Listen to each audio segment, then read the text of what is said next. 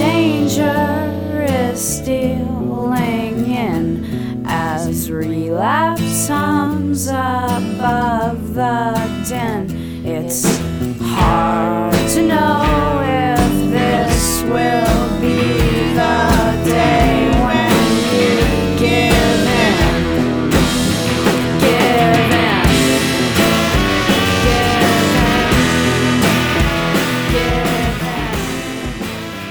Hello and welcome to episode 327 of the Thinking Poker podcast from Owings Mills, Maryland. I'm Andrew Brokos.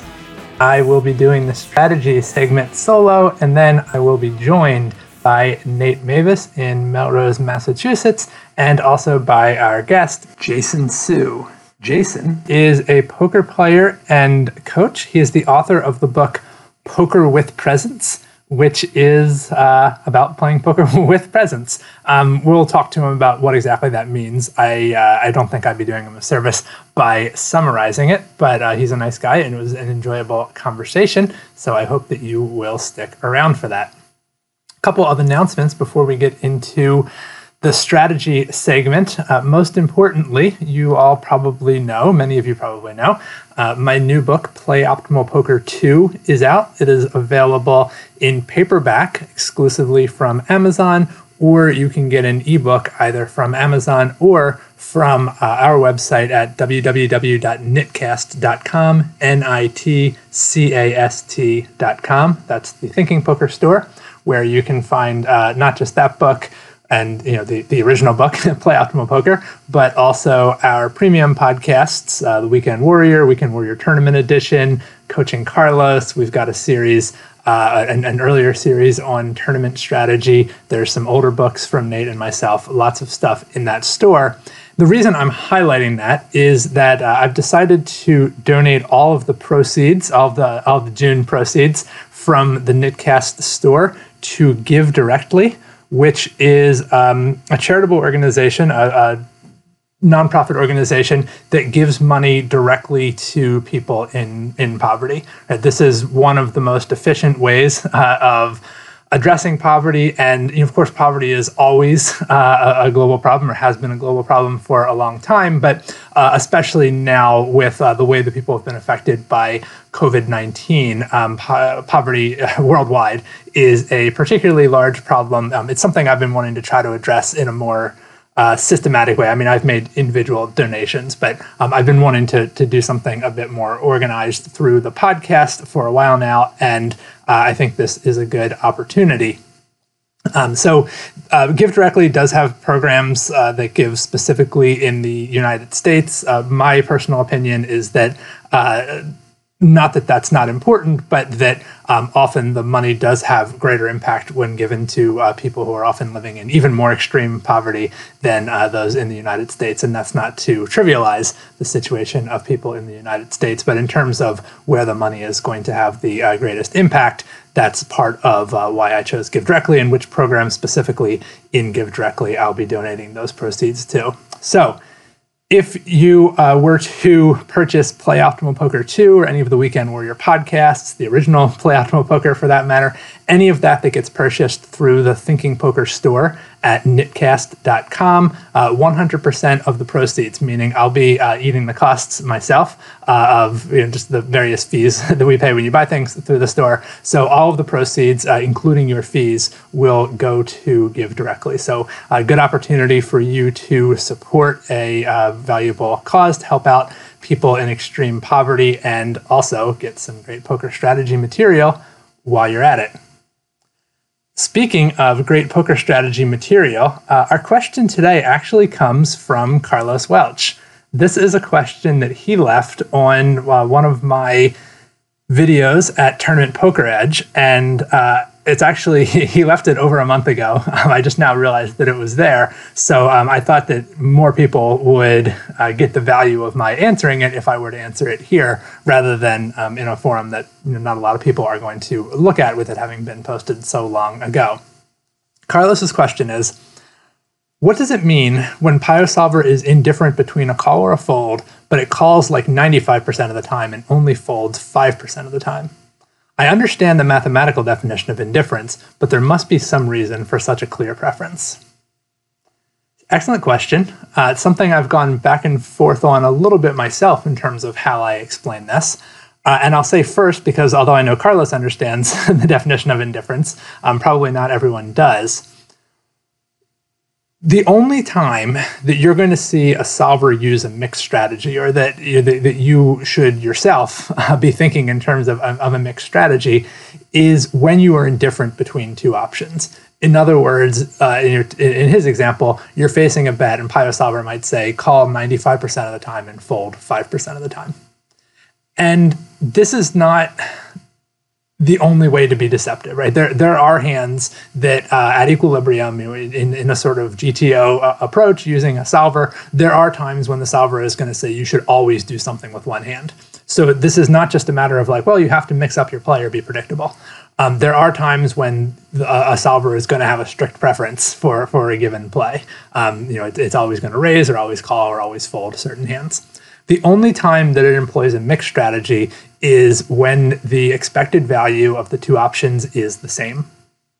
And if one of those options is folding, folding always has an expected value of zero. What that would mean then is that at equilibrium, if your opponent is playing perfectly or you have no insight any, anyway into how your opponent is going to play, then um, calling is no better for you than folding.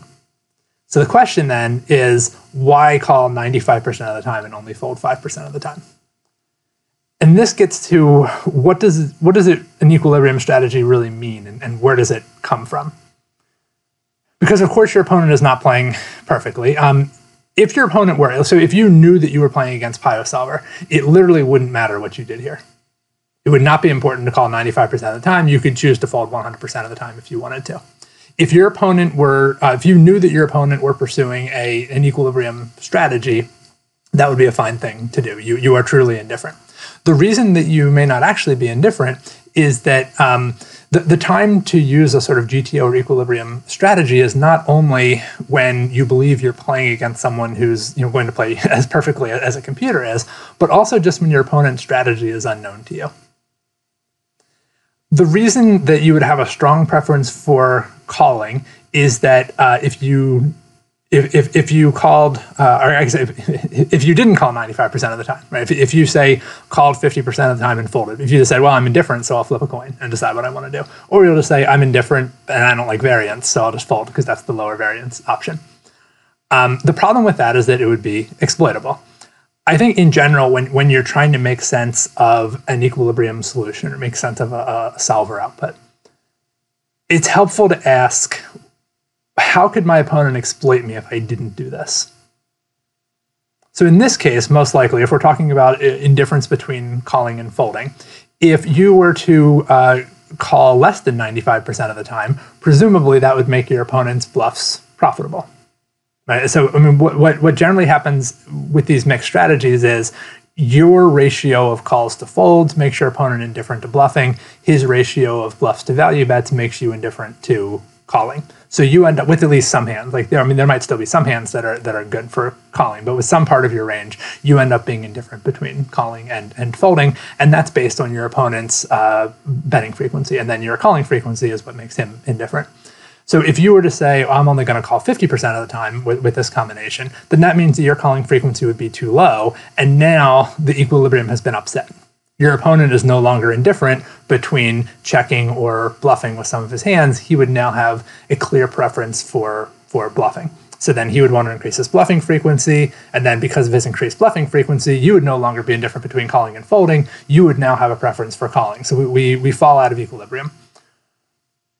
So then the question is why? I mean, does this mean that calling is better than folding? Like the fact that we're doing it 95% of the time, does that mean that calling is better than folding? Strictly speaking, the answer is no. Um, they have the same expected value. Practically speaking, um, the answer is maybe or often. What I mean by that is let's suppose a case where there are, I mean, I guess this would be a limit game. there, there are 20 big bets in the pot, and your opponent makes one big bet. You know, bets, bets the river. So one big bet on the river. So now you are getting odds of 21 to 1 to call. So you're getting huge odds. We might say in this case, um, you know, you should you should literally never fold, right? I mean, this this is the kind of case where you would be calling 95%, even if you're like almost certain your opponent is bluffing, the the risk or sorry, almost certain your opponent is not bluffing, right? Like he almost certainly has it.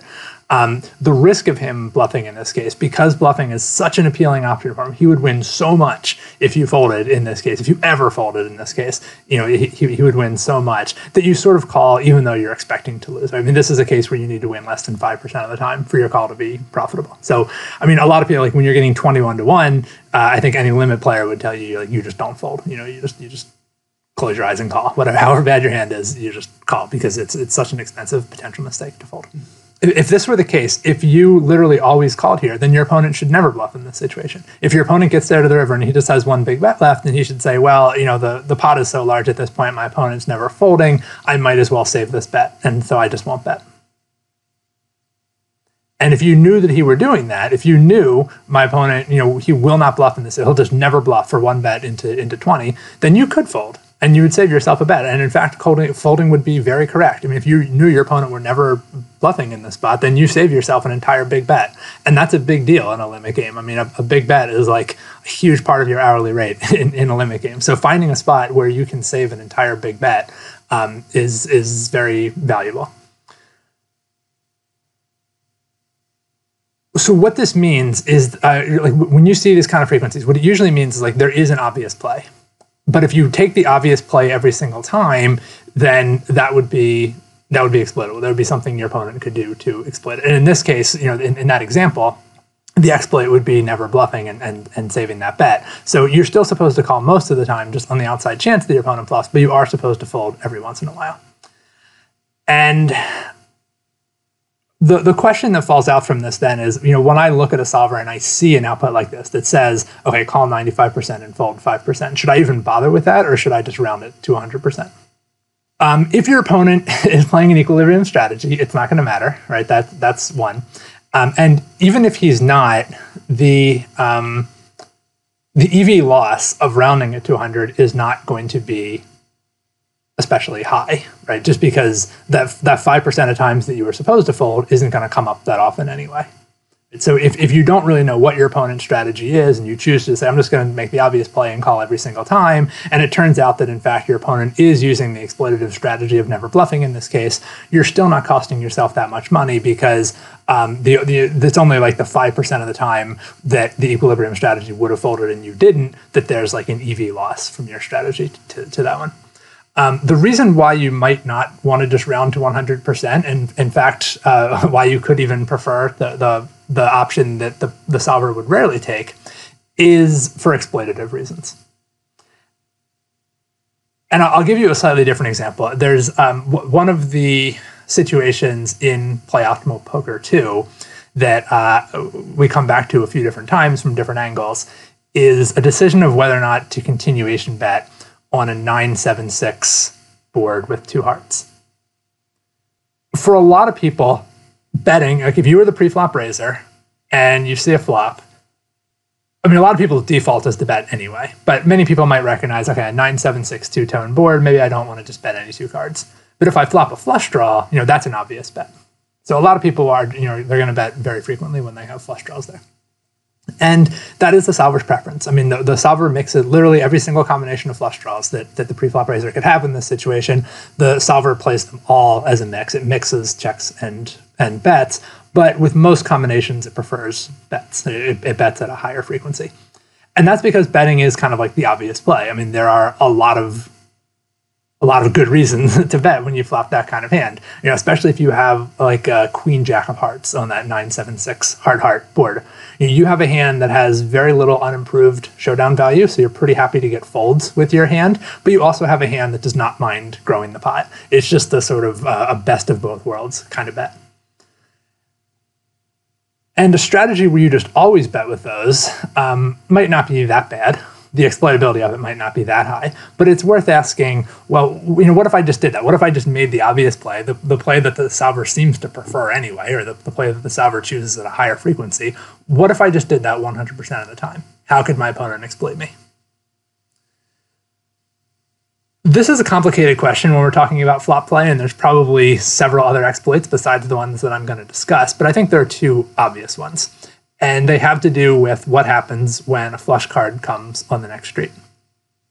So if you bet the flop and your opponent calls, and a flush card comes on the next street, one of your opponent's exploits, if he knows that you, or suspects anyway, that you are going to bet the flop at a too high frequency with your flush draws, that you're always, or you're, or at least at a higher frequency than a solver would, you're going to bet the flop with your flush draws, uh, then your opponent cannot pay you off when that flush gets there um, you're you simply are you're gonna you're gonna run out of bluffs. you're not gonna have enough weak hands to balance all the strong hands that you have, and so you're not gonna get as much value as you would at equilibrium. Your opponent is just gonna be able to say, "Oh, that's such a good card for his range. I just have a bottom pair. I'm gonna fold."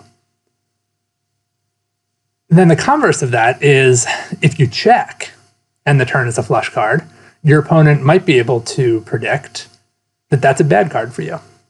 That you're never going to have a flush in that situation. And then, assuming there's enough money behind, your opponent can punish you by overbetting. Right now, you've capped your range, and your opponent can attack that with a polarized range and deny you a lot of equity. Even if, even with some of the stronger hands in your range, you can end up becoming uh, indifferent between calling and folding, meaning that the equity of your set or whatever has been reduced to zero um, be- because your opponent has has made such a large bet with a polarized range. So if you knew that your opponent, like I mean, if, if you could say, if you could predict, my opponent is going to, if, if I bet the flop and my opponent calls, he's going to overfold heart turns. If I don't bet the flop, if we both check the flop and the turn is a heart, my opponent is going to just start shoveling money into the pot. Just huge overbets as, you know, with bluffs and for thin value.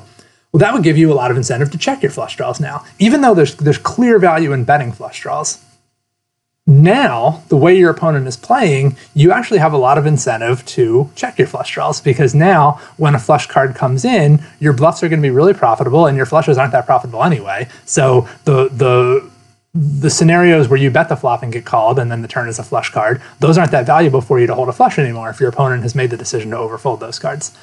And the scenario where you check the flop and turn a flush are super profitable because your opponent is just like shoveling money into the pot so if you knew or suspected that your opponent were playing this exploitative strategy where he's going to overfold heart turns if you bet and he's going to overbluff heart turns if you check, now your incentive is to do the opposite of what the solver seems to prefer. Even though the solver says you should mostly bet, that's assuming your opponent pursues balanced strategies on the turn. If your opponent is going to be imbalanced on the turn, um, either just because that's that's how he plays, or because you think that he's um, trying to exploit you, and you're going to try to get a step ahead of, ahead of him and exploit him, then you would actually have a preference for doing something other than what uh, what seems to be the solver's preference.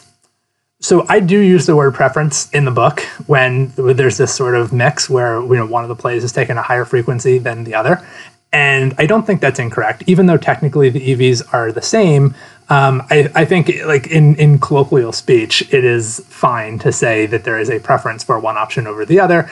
Um, I think what that really means is that there's kind of like obvious value in the one on the one side of things, and only if your opponent does something specific, or like your opponent sort of has to do something specific in order to make you not just prefer that thing all the time. I mean, another example of this is uh, slow playing. I mean, generally you want to bet your strong hands, and the problem is just uh, on certain boards at least. If you always bet your strong hands, then you end up being um, too strong on some turns and too weak. I mean, much the same thing like with, with the flush draw. So, um, but but it requires. It, it, it, your opponent has to like anticipate that liability and do something about it in order to make you not just want to make the the obvious play.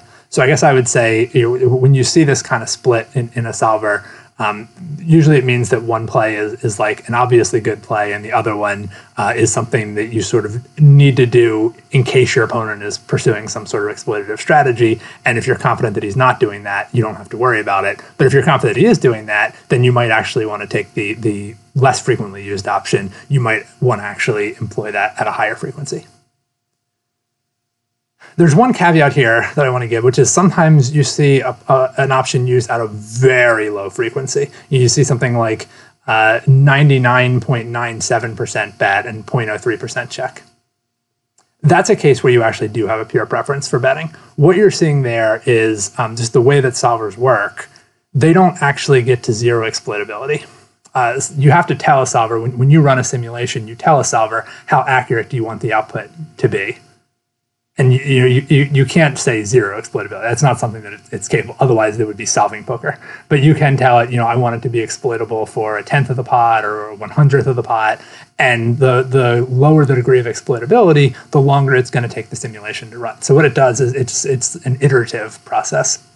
It keeps generating. Um, solutions that are closer and closer to the equilibrium and then you know it generates a solution and then it checks whether that solution is uh, within the margin of error that, that, you told it was acceptable and if not then it runs longer and tries to like iron out some of the exploitability in that in that scenario. So what you're seeing in those cases is that you know it's it's converging to uh, determining that one play is strictly better than the other and it just hasn't gotten there yet it, so if it were to run longer, it would convince itself that okay, yeah, you should just be betting here 100% of the time. But it's still like holding out hope that maybe it's going to find some value, and then that point that that 0.03% is part of the like exploitability of uh, of, of that solution.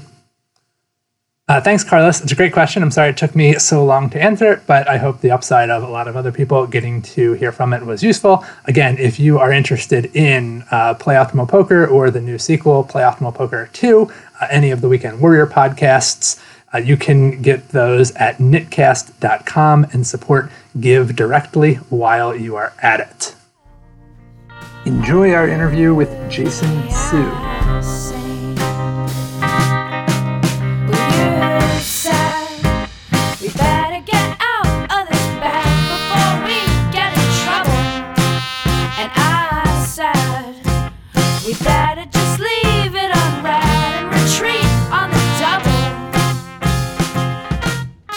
Thanks for joining us, Jason.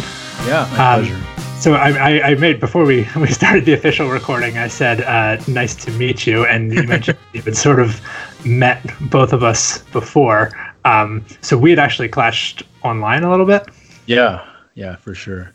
Like 2009, I was charging my way up the heads up cash game ladder, and I only wanted to play like really good players at that time, and so I was just playing with people who were sitting on empty tables and battling two, three, four tables at a time.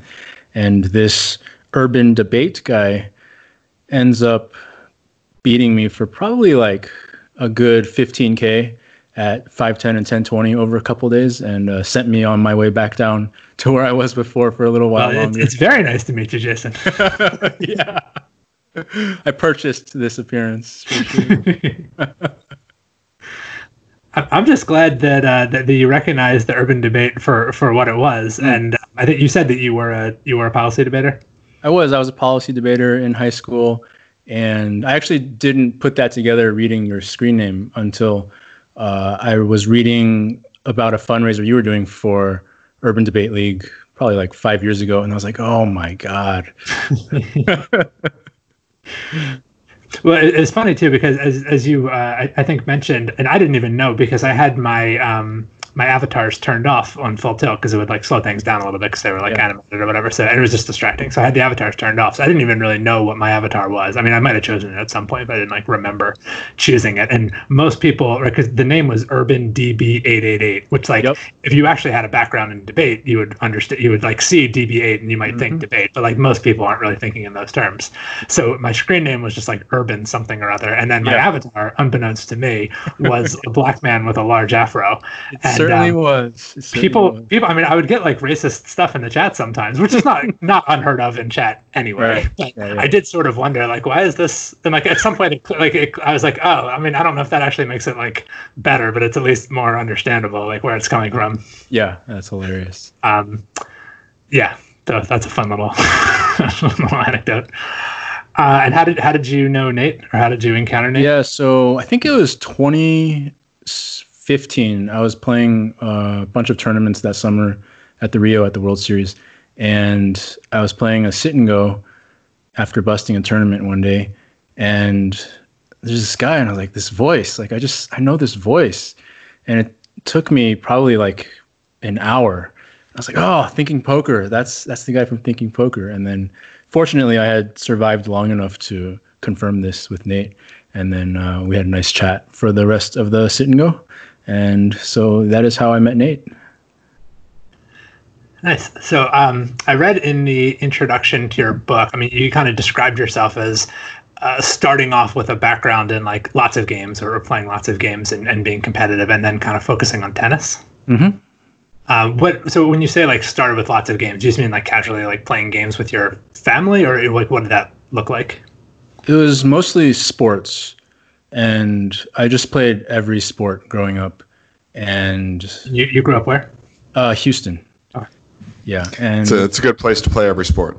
yeah, it's it's hot all year round, so you just never have the snow days, and so you just keep playing.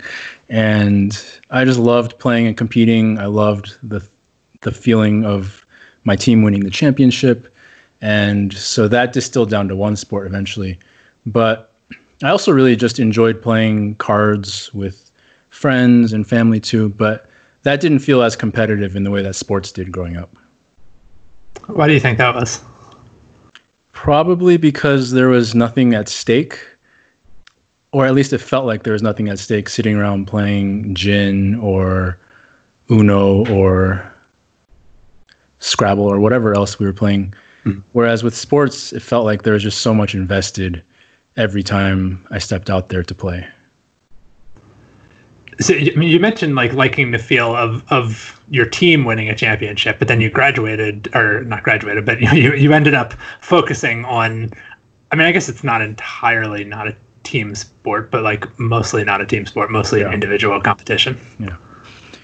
Yeah, I kind of moved into tennis out of necessity just from lacking the athleticism needed to continue playing basketball or football or baseball. And so tennis was the game that not as many people were playing, and the most athletic people were not really playing tennis.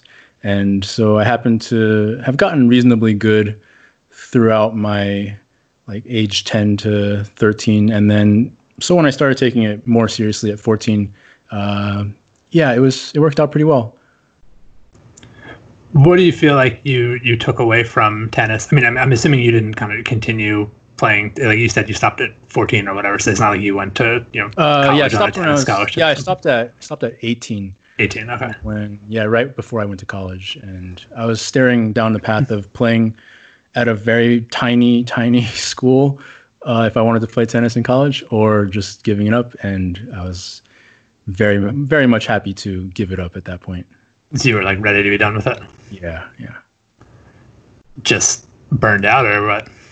it was it was a case of I knew I had gone as far as I could go with the s- skill set that I had, and there was nothing else I could really do to advance much further than where I had gotten, and so I was happy to just hang it up and not really wanting to invest another four years of my life into getting just a little bit better at this thing that wasn't really going to be a huge thing for the rest of my life. So yeah, just ready to move into something new.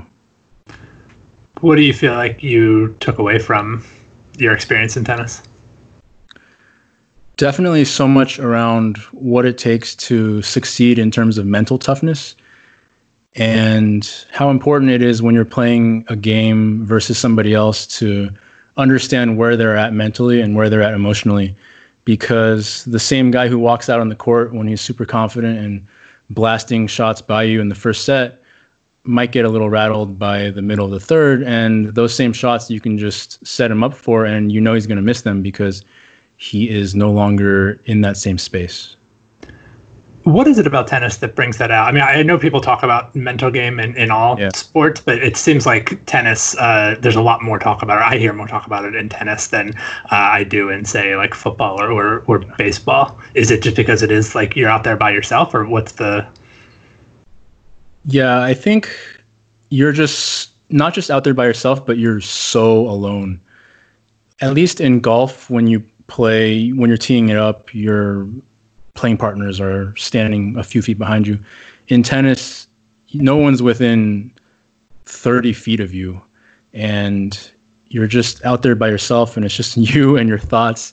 All the worst things you're imagining are just right there with you.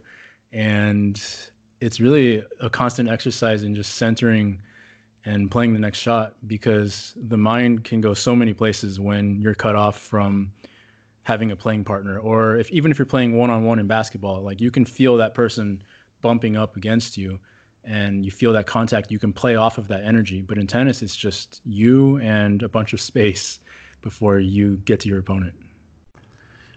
And and another thing I think people say a lot about tennis is that like you get to choose what shot the other guy plays, which is not the case in golf. yes yes.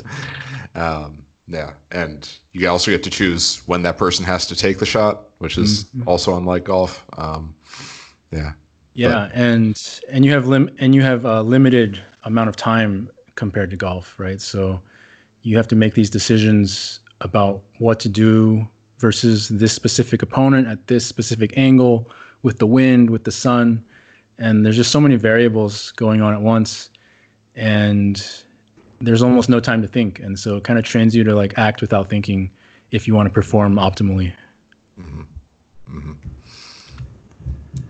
Now, you know, I'm going to have to ask how you got into debate as well. Oh yeah. So it just started out as I needed a speech requirement, and then in the second and third year, I just well, I liked this girl, and she was she was in debate, and so I wanted to like hang out with her more Sounds like Yeah. my story. and she was really into it. She was a policy debater, and so I just wanted to like hang out with her. And so I started going to more debate tournaments the second year that I was in debate, and turned out I found out that I was quite good at it. And by the third year, I was doing national tournaments and having a lot of success there. But it really just started out as a lonely high school kid with a crush, wanting to spend more time with that person. Which school did you debate for? Uh, Stratford High School. Oh, yeah. So, I mean, I, I was on the East Coast. I mean, I know like the very biggest Texas school, like Grapevine, or um, you know, some of the, the real powerhouses. But Yeah, I don't know. not I encountered the- Stratford. Yeah, not one of those. My my high school debate coach had coached like national winning teams before, but our school was not known at that time for debating. And you did that just in high school or in college too? Yeah, it was another thing where right when I was finishing tennis, I was also finishing with debate kind of at the same time and looking at my options and saying, well, do I really want to talk fast for the next four years and and argue about what Congress is going to do?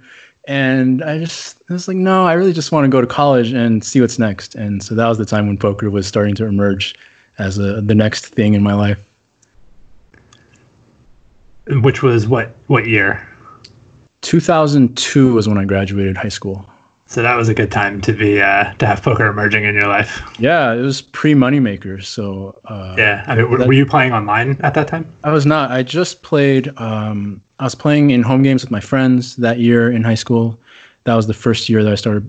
You know, I even knew what poker was. Was that last semester, and then moving into 2003, started playing with whoever I could find in college. That was by that point that was my thing already. I was obsessed, and found some underground games in Austin. I went to the University of Texas and yeah, so pretty quickly I was playing like two five pot limit hold'em, five five pot limit Omaha, uh, severely underrolled, but everybody was buying in for two hundred, so I didn't think it was that big.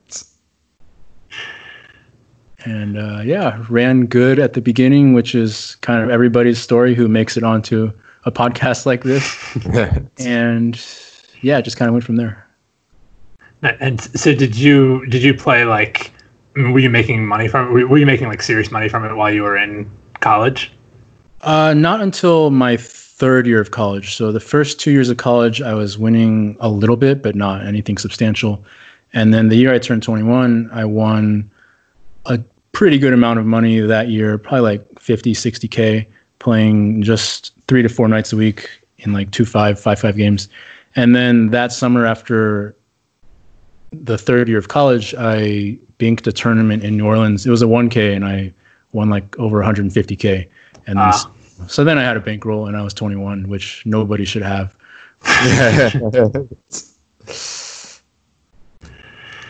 Um, What was it about poker that like why'd you get so hooked on it? I think that poker gave me all the good stuff that playing sports did, but it also offered me an ability to keep doing it and not feel somewhat inferior inferior because because at a certain point my lack of athleticism just made sports not quite as fun uh, the older and older I got. And so with poker, it was like, you know, we have this same competitiveness, this same let's let's bring it and see who does the best here. But instead of having to be fast, I got to just, you know, be fast with my mind, which I always found was my strength. And so it was like a sport almost, not quite, but a sport that kind of played to my strengths and allowed me to still have that competitive outlet, which I still love to this day. Uh, a lot of athletes understand a lot more than the you know the rest of us uh, uh, that they need to actually play well, like not just be good players, but perform at a high level. Uh, is that something that you think you understood more quickly than than other poker players? Like you know something about basic nutrition or or just trying to do more than show up and put in the hands mechanically. I think at the beginning it was just like I didn't know how to perform at a high level. I just knew that I really, really wanted to win, probably way more than everybody else who I played against. And so I just really tried really hard to beat everybody those first few years, even though I didn't really know what I was doing. And so now I understand how important it is to actually play at a high level every day. But in those early years, I really had no idea what that meant. But my competitive drive and my desire to just win kind of got me to that place without really knowing it, I would say.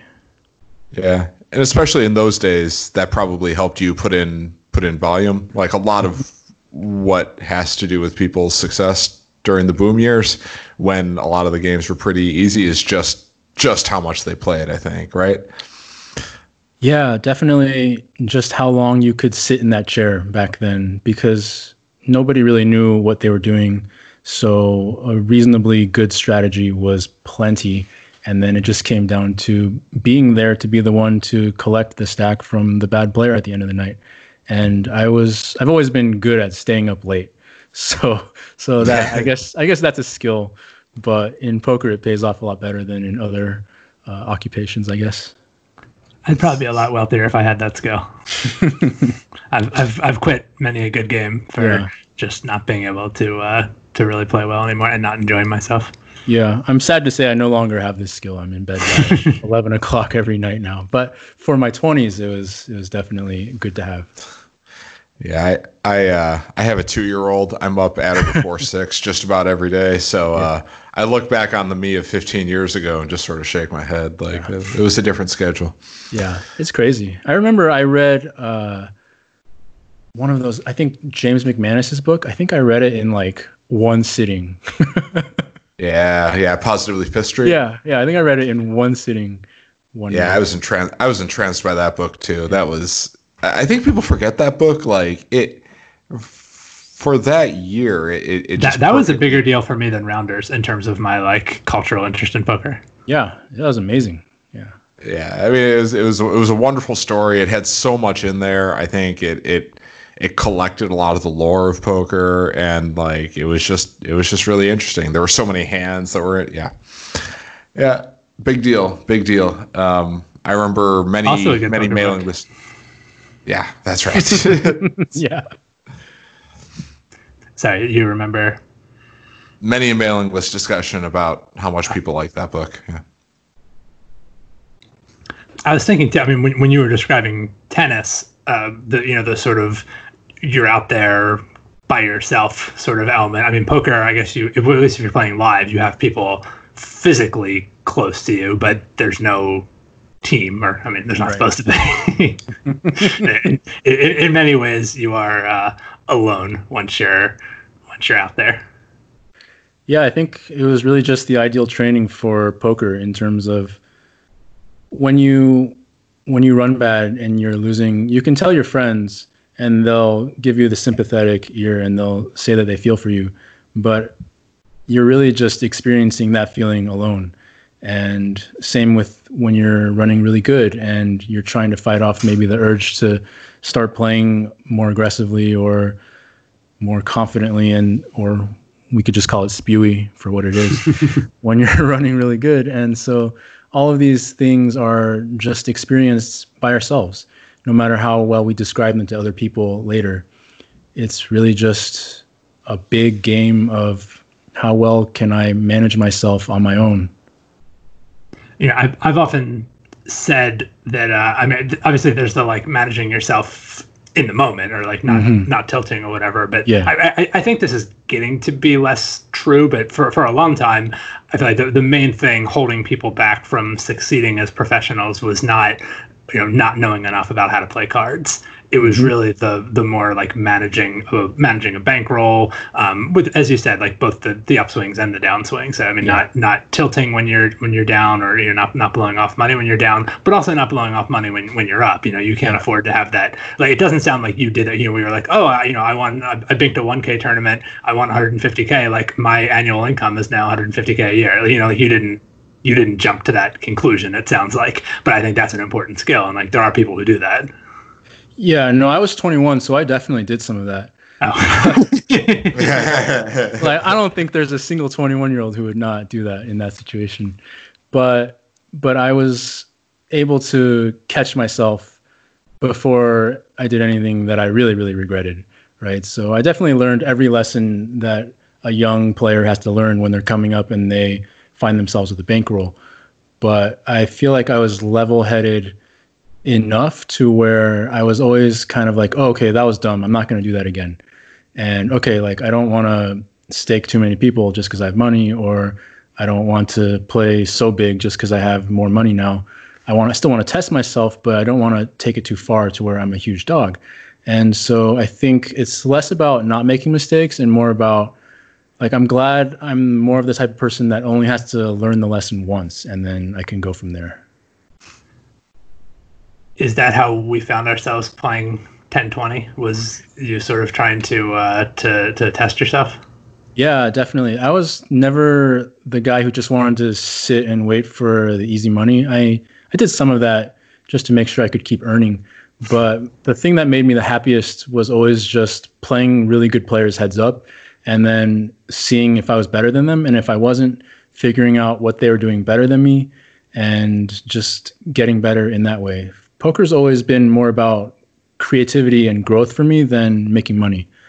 I understand that making money is super important and it's got to be done. But for me, when I've placed it first in my poker life and my perspective, I've always done worse than when I just focused on getting better, growing, testing myself, and seeing what I'm capable of. What was your process for getting better in those uh, early years when you were playing? In the very early years, it was reading books. I remember like Super System Theory of Poker were like the first books that I bought, and reading like Rec Poker. Uh, that was oh, yeah, yeah, yeah. super old reference for for us dinosaurs. R- R- R- R- RGP? Or? Yeah, yeah, yeah, exactly. And and occasionally discussing hands that I played with my friends who were equally as bad as I was.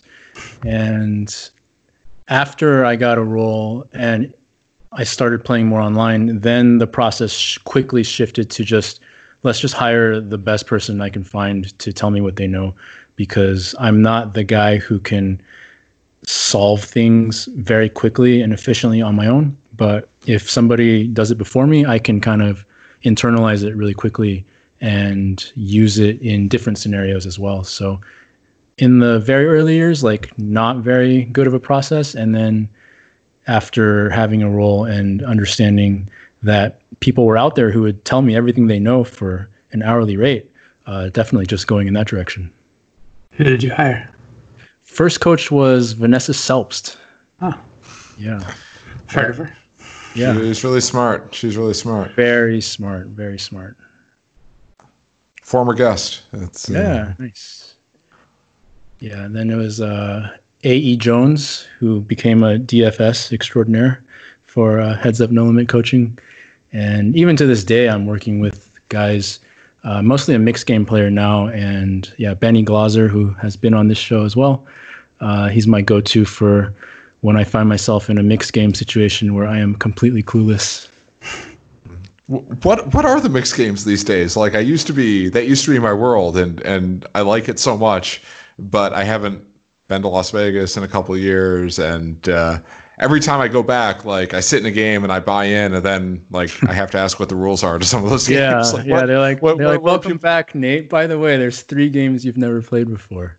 Yeah, yeah, yeah, yeah, yeah. It's uh, and of course they're like extremely friendly to me because I don't know the rules. Uh, so, but like, what what are what are the mixed games these days? If you if you stay at like 100, 200, and 40, 80, and, and kind of that level, there's a lot more of the split pot games now that kind of just take advantage of the player who doesn't know the rules that have not a very deep learning curve. So you have your like Dramaha games and your Badusis and, and stuff like that, where there's like not a whole ton of nuance beyond just learning to not get free rolled. And then once you go above that to like two four and higher, then the players there really value the more skill heavy games, the horse games, the PLO, the you know PLO eight, um, you know Deuce to seven, Badugi. Uh, the more classics have kind of won out the higher you go. Amazing that Badugi is a classic when it's very easy to when it's very easy to remember that it was like when it was a gimmick that would never catch on and like everybody hated it. yeah, it's it's definitely like a super high skill game. Uh, yeah, and people love it. It's action. It's crazy. Yeah, yeah, it's really good. I mean, and like one person gets the whole pot, which is which is good for the action. Yeah, yeah, and definitely more games where only one person wins is always my preference. Yeah, yeah. Um, That's like a mental game thing, just that people people don't deal as well with uh, the ups and downs of that. Yes, people definitely tilt harder when there's more volatility in the game. But on top of that, the single winner games just in general correlate higher towards a bigger edge the more skilled you are. So, like the more split pot games there are, the more games there are where you're really just setting yourself up to not get free rolled. And then, like anything beyond that is fine. But once you know that first thing, you can kind of like survive and make money off of the fish in those games. Whereas in the single winner games, there is just a lot more skill and nuance and bluffing and understanding of ranges. And so, for both reasons, yeah, people tilt more. And I just enjoy games where there's more degree of difficulty. Is that so? I, I, the next thing I was going to ask you was how did you, uh, or like what drew you to mix games? But that might have answered the question. Yeah, I was playing. I live in Colorado and I've been here for eight years. And when I discovered poker here, I also discovered that they have a betting limit of $100. And so the only game is either 30, 60, or 50, 100 limit hold'em um, if I'm not traveling. And so mostly just playing that. And after a few years, it was starting to feel a little bit redundant. And I heard of a home game, mixed game, where they were playing 20 games in a rotation every night. And I said, uh, let me at it. And it was just almost like playing poker for the first time again for those first six months playing mix, where every time after I came home, I was just thinking about hands and say, okay, like this happened. What do I think about this? And that really is the feeling that I love about poker is discovering new stuff. And so transitioning to mix was very natural, given that that's my perspective. Have you been able to find mixed games online now that uh, you're presumably not playing live? Yeah, there's plenty of mixed games online, and now that I'm focusing more on the presence and the coaching business stuff, I don't play as much, but we still have a, our regular home game, and we play three nights a week for a few hours at a time, and so that constitutes the majority of my poker playing at this moment. Nice. So I guess we so, can. Oh, go ahead, Nick. So, t- so tell us about that. Yeah. Yeah, so uh, about six months ago, at the beginning of November, I was in Tahoe hanging out with a friend, and then we also played a circuit event out there. And after I busted the tournament, I just was sitting in the rental house, and I had this thought. I was like, you know, I've had all these ideas around presence and full engagement in poker and how to perform at really high levels and I've taught a lot of people all of these things. And I really want to make an impact in the poker world with these ideas because there's a lot of mindset and performance coaches, but none of them are really going about it in the way of connecting to your full body intelligence and com- connecting fully to your emotions. And so I really thought that there was something that I could do that was different and unique in terms of the mindset and performance coaching world. And took a month, six weeks off, and just started writing. And with the good help of our mutual friend Tommy Angelo, got a lot of good advice on what was working, what wasn't working, how to put things together. And yeah, with the quarantine starting, that gave me that last bit of time to just finish it off and put it out into the world. When you say presence, why don't you tell us what exactly you mean by that? It's kind of a vague term, and the way I like to define it is my ability to be fully aware of what's happening inside of me as well as what's happening in my surroundings at the same time. So, for many people, we will have a tendency to get locked into one pattern. So, either I will get too involved with my own inner thoughts and self absorbed in what's going on inside of me. That's kind of my pattern. Whereas a lot of other people, they get a little bit too drawn to the external stimulus of what other people are up to or what's happening around them. And they lose connection with what's happening with their inner experience. And so I define presence as the ability to be aware of both at the same time, which really levels up what you can accomplish in a day. And when you say going on inside of you, um, or maybe you mean both. I mean, I guess there's the sort of like going on inside of you emotionally or going inside going on inside of you physically as in the you know like right now i am breathing in right now i am breathing out? Yeah definitely both. So yeah connecting to breath is a really good way to connect to what you might notice is happening throughout the rest of your body. But also being able to connect to your emotions and be able to know that you're having one when it's happening and acknowledging it, I find is an extremely valuable tool if you want to play high level poker for a long time. There's so many times in my life where I had really strong emotional reactions to whatever was happening at the table. And I thought the best way to go about it was to just kind of pack it away, put it to the side, and deal with it later. But what I found was that in doing so, those emotions would just come out through my play in ways that I really didn't want it to. And so what I do now and what I advocate for all my people out there now is to when you notice you're having that experience of a particularly strong reaction to something to just allow that to happen inside of you and acknowledge it. It doesn't have to come out in a big show but acknowledging it will really clear out your emotional dashboard and let you play your best poker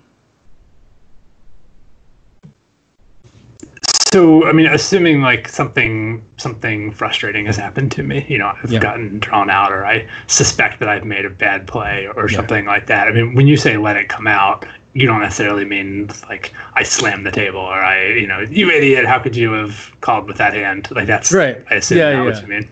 Definitely not. Like just acknowledging it and saying this is true. Like I'm kind of pissed at myself right now for making that play, or I'm really frustrated that I lost five hands in a row.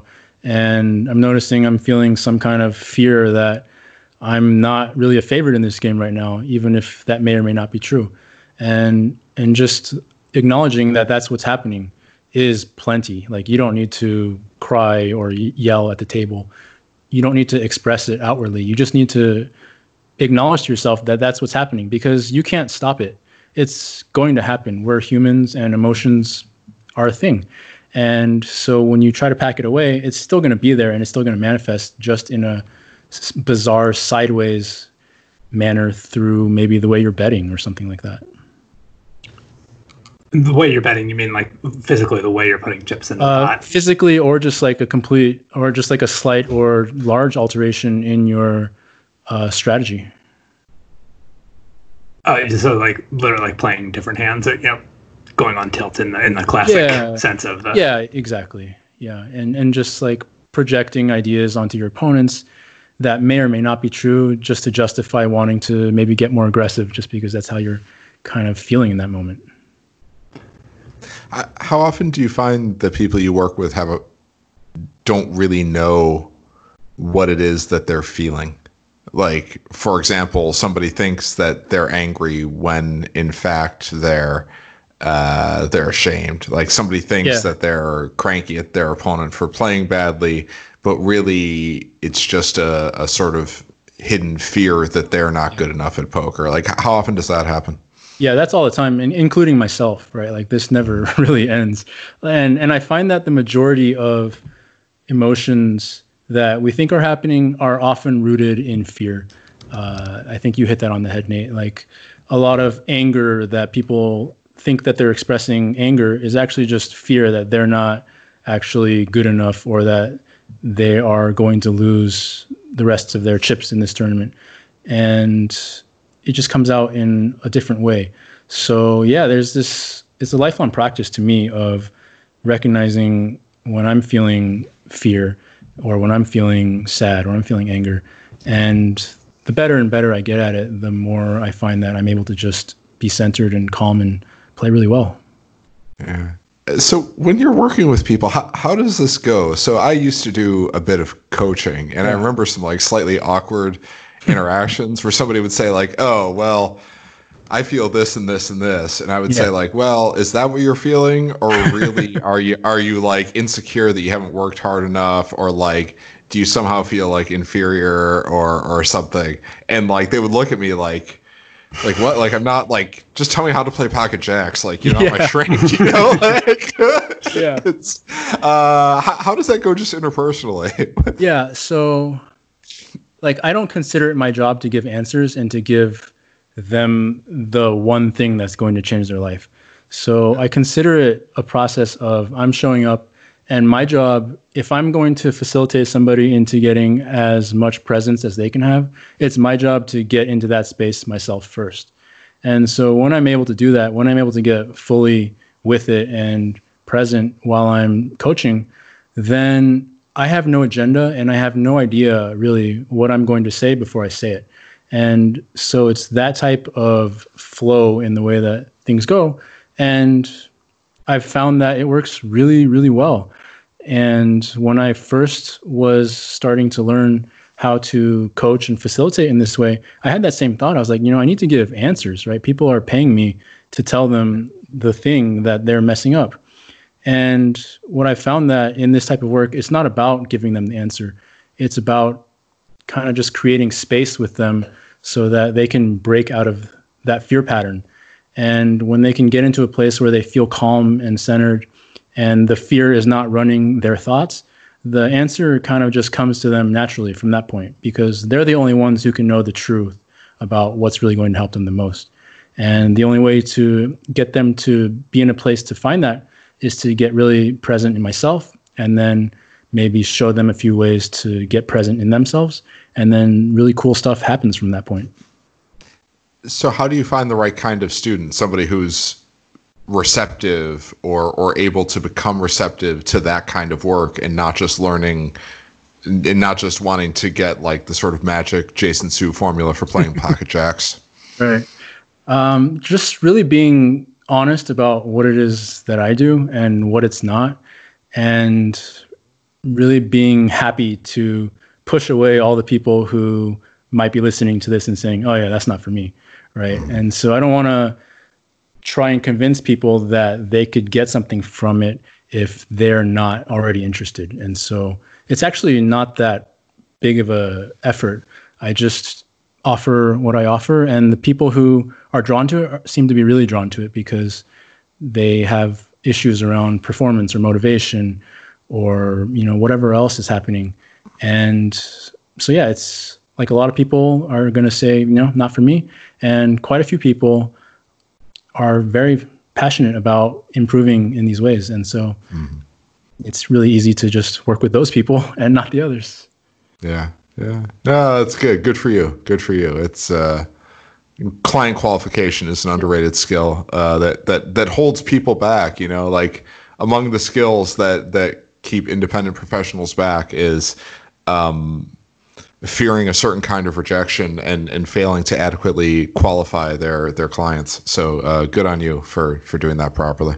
Yeah, there's and there's plenty of people out there for all types of coaching. And one of my friends said, you don't want to go shopping for oranges at the Birkenstock store, right? So you just yeah. want to make sure that everybody's motives line up when uh, when you're trying to work together.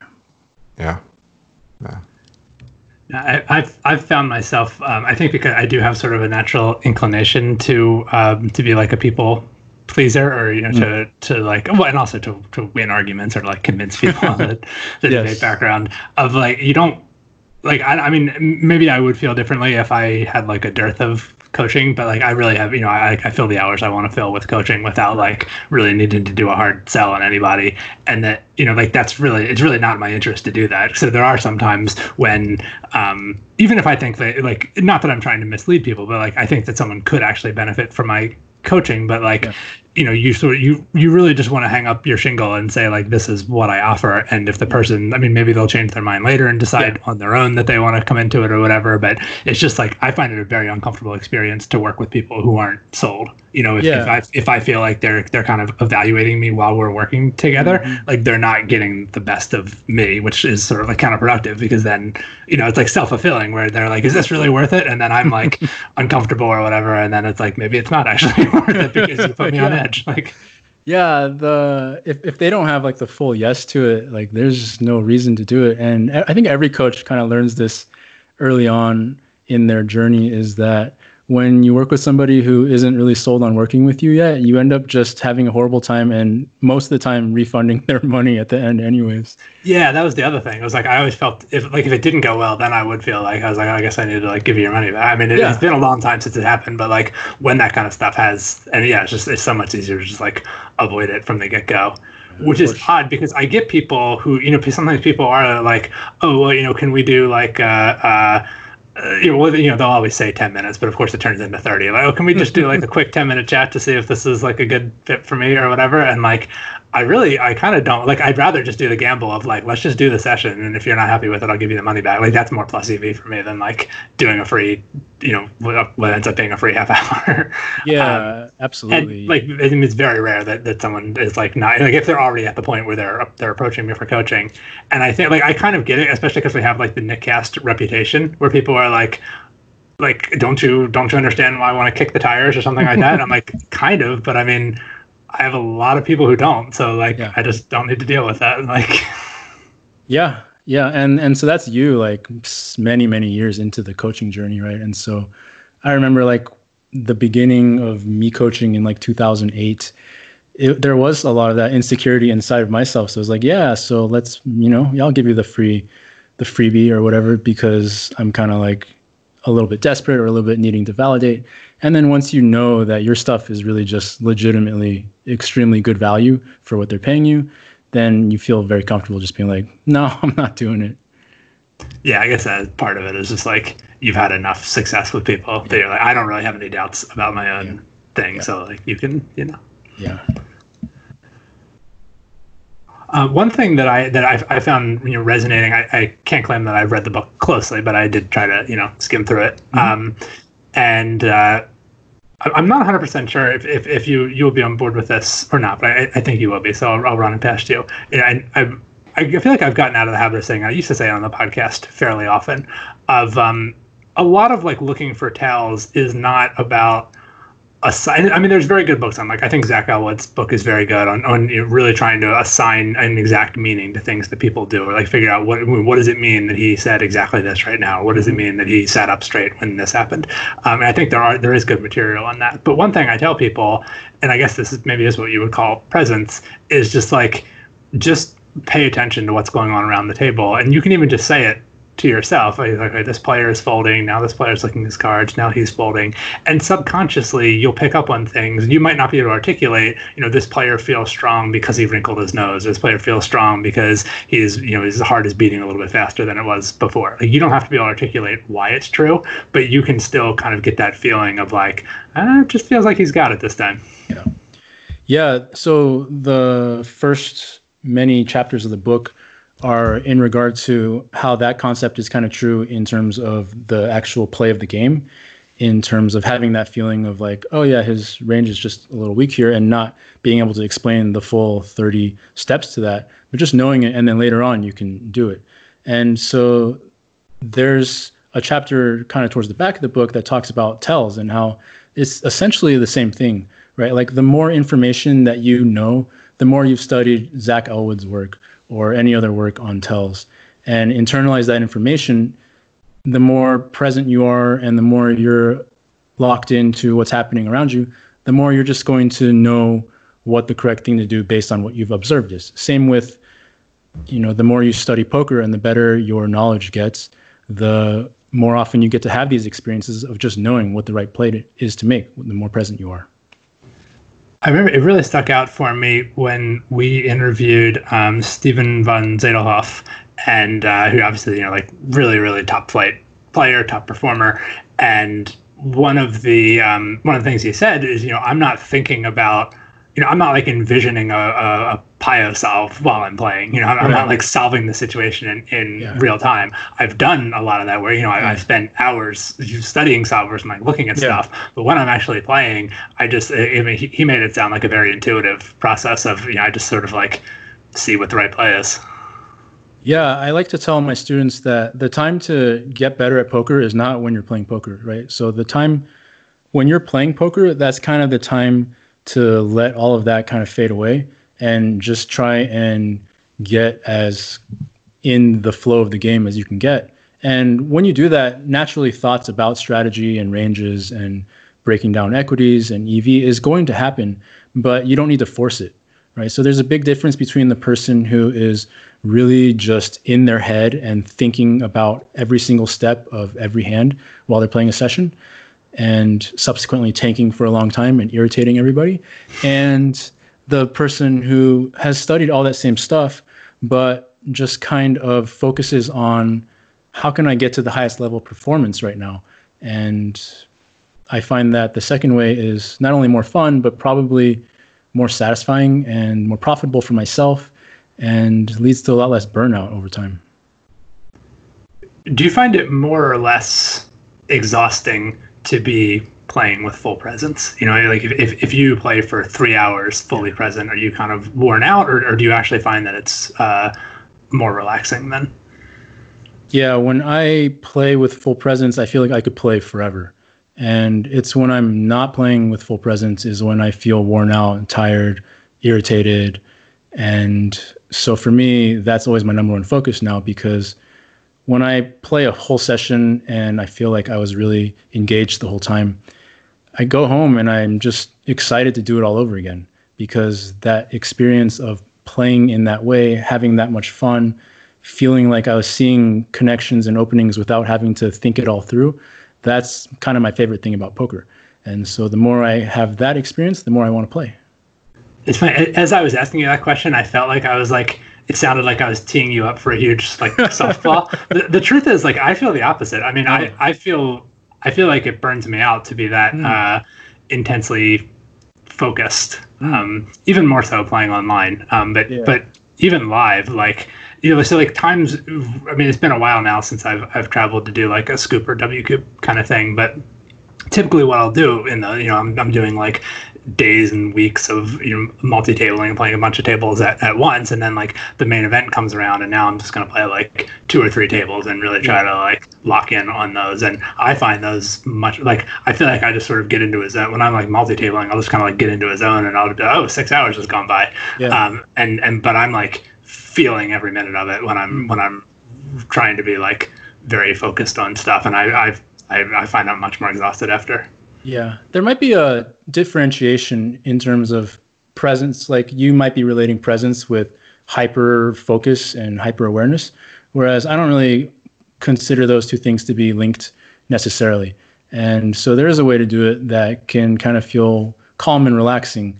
Like my overall focus is to come from a state of focused relaxation rather than making sure I catch every detail. So those are kind of like two different mindsets. So there might be just like a slight differentiation there. Yeah, and if, as I was talking, I was like, I think I have a feeling. What's that? what I'm setting myself up for here. what um, do you find it's it's easier to be present playing live versus online, or vice versa? I think that for me, it's kind of all the same. But I think that for the majority of people, it's a lot easier to do it live because you have all of this physical stimulus around you, whether it's the players or the chips or the cards. And when you're playing online, it's so easy to just get drawn into the screen and lose that connection to yourself.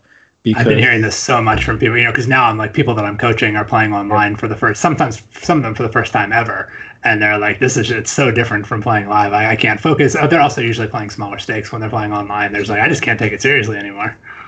Yeah, the the amount of crazy spewing that I've seen online playing in games with the exact same people that I would normally play with live who they would never make any of these plays if we were playing live, but we're playing the same stakes against the exact same people, and all of a sudden it's like a completely different person.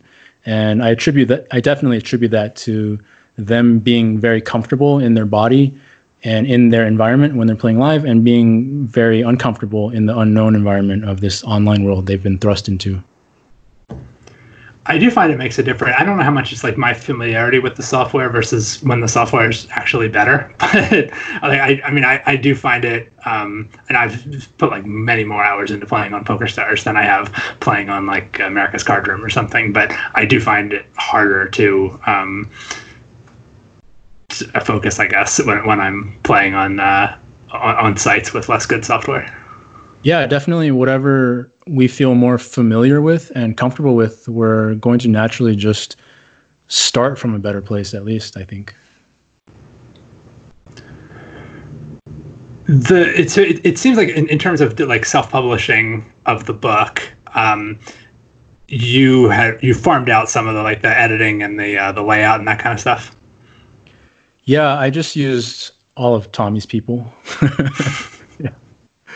yeah, it, it, it, looks nice. I'm, I'm, yeah, thank you. kind of wondering whether I should not have done the same, but uh, I guess I'm more of a control freak for, for better or for worse. Right. What um, what did you think of the like the writing and, and the publishing process? Did you learn anything about yourself in doing that?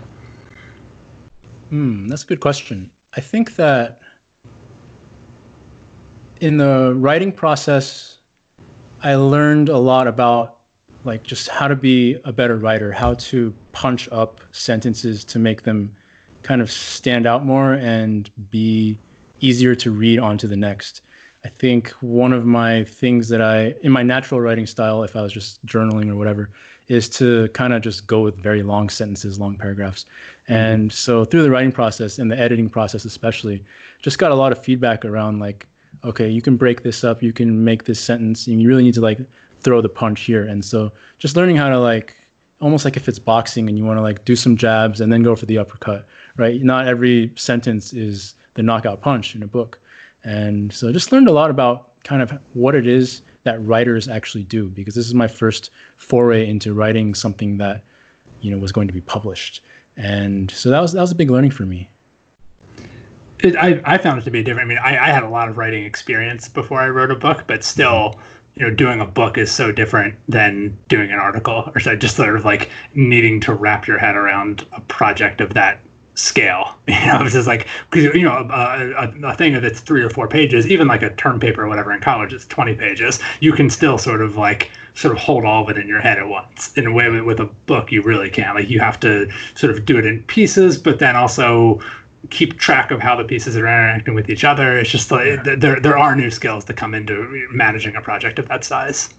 Yeah, and there's definitely a big exercise in letting go of things uh, letting go of certain chapters was quite painful. Uh, kind of towards the end, I was like, oh, but this was like one of the first things that I wrote when I was writing this, and and but just recognizing that it, it was kind of redundant or it just didn't quite fit in with this project. Maybe maybe in a future project, and just having to like let certain parts of it go was uh, quite an ordeal.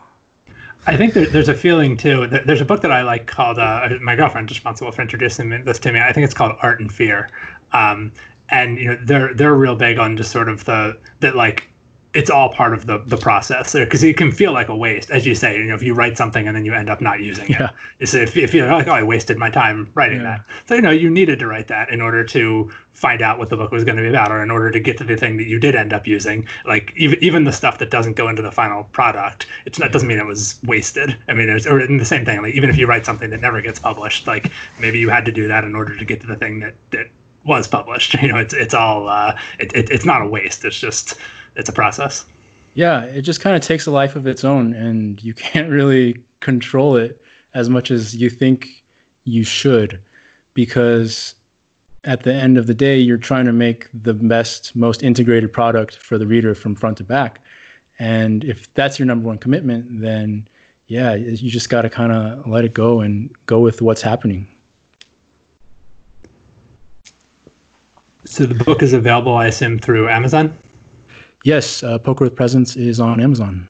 Is that the exclusively? Do you have a, a place where you're? Uh, or you have a website anyway, right? Poker. I do, yeah. It's it's exclusively on Amazon for now, and then yeah, I have a website, pokerwithpresence.com. If anybody wants to come see what my work is about. Anything else you want to leave people with? Uh, recommendations or anything along those lines? Uh, yeah, I recommend that people do whatever they need to do to make sure they still have a really good time while they're playing poker, because I think that it kind of gets lost along the way. And so, what I wanted to do is just help people to nudge them back into, hey, poker is really fun too, on top of all the stuff we have to do to get really good at it. Yeah, I- just wrote a piece about uh, sort of the, the professional mindset of for for recreational players. This is for Yeah. Two Plus Two magazine. You know, if it, even if you're technically a recreational player, meaning you know it's not it's not your income, you're non-professional. Right? If you want to win money at poker, you do sort of need to approach the game the way a professional would, which means you can't just play. When you're playing for fun, I mean, you can just sort of, oh, it's fun to call a raise with 10 7 Yeah. Mm-hmm. suited and see what happens. Or. You know, like you can't do that kind of stuff. But at the same time, like if, if your only goal were to make money, it's unlikely the poker is like the single best way for you to do that. Yeah, So it's like you do need to find something to enjoy about the game. It just might not be the same thing that you enjoyed about it when you were literally playing for fun. Yeah, it's something for everybody. Uh, well, congratulations on uh, completing the book. That's a, a big project, getting it out there. And uh, thanks for taking the time to talk to us. Yeah, thanks a lot. I appreciate it. Ple- pleasure to meet you again. All right. Have a good night.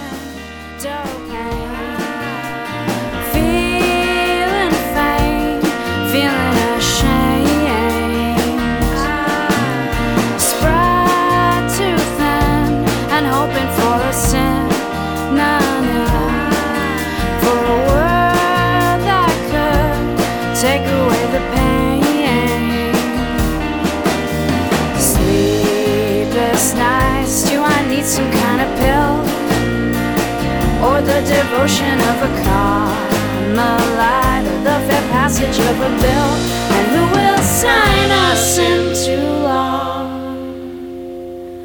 I know you won't, you want.